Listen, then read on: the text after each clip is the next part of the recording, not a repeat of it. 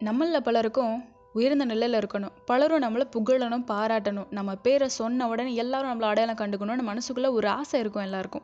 ஆனால் இன்னமும் நம்ம அந்த உயர்ந்த இடத்துக்கு போகாததுக்கு காரணம் என்ன? ஏன் அதில் ஒரு கால்வாசியை கூட அடையாததுக்கு காரணம் என்ன? காரணம் நாம் மட்டும்தான். நம்மளோட குறிக்கோள் என்னென்னு நாமளே நிர்ணயிக்காதப்போ மற்றவங்க எப்படி நம்மளை அடையாளம் கண்டுப்பாங்க? எஸ் குறிக்கோள். இன்னைக்கு நான் குறிக்கோளை பற்றி தான் பேச போகிறேன் வாழ்வில் ஒரு குறிக்கோளை வைத்துக்கொள் கடவுள் உனக்கு கொடுத்திருக்கும் உடல் பலத்தையும் மனோபலத்தையும் அதற்காக ஈடுபடுத்துன்னு சொல்கிறாரு மேல்நாட்டு அறிஞர் ஒருவர் இயல் மெஹன்.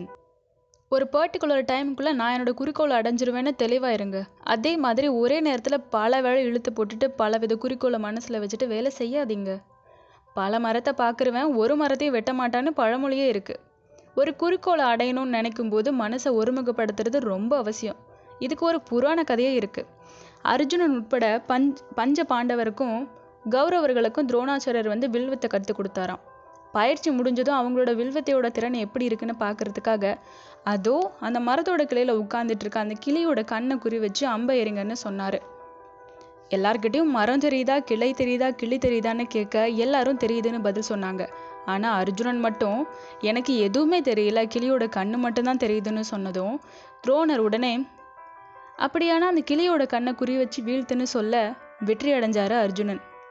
அர்ஜுனனோட மனசு ஒருமுகப்படுத்தி இருந்தனால அவருக்கு கிளியோட கண்ணு மட்டும்தான் தெரிஞ்சது. இதே மாதிரி நீங்களும் குறிக்கோளை வெற்றி பெறணும்னா வேற எதுலேயும் கவனம் செலுத்தாம மனசை ஒருமுகப்படுத்த கத்துக்கோங்க. இன்னைக்கே சிந்திக்க ஆரம்பிங்க. உங்களுக்கு உங்களுக்குள்ள ஒளிஞ்சிட்டு இருக்க திறமையை கண்டுபிடிங்க. குறிக்கோளை நோக்கி நம்பிக்கையோட மெல்ல மெல்ல முன்னேறுங்க. நிச்சயமா ஒரு நாள் நீங்களும் சாதனையாளர் தான் இந்த ஆடியோ உங்களுக்கு பிடிச்சிருந்ததுன்னா லைக் பண்ணுங்கள் ஷேர் பண்ணுங்க. தேங்க்யூ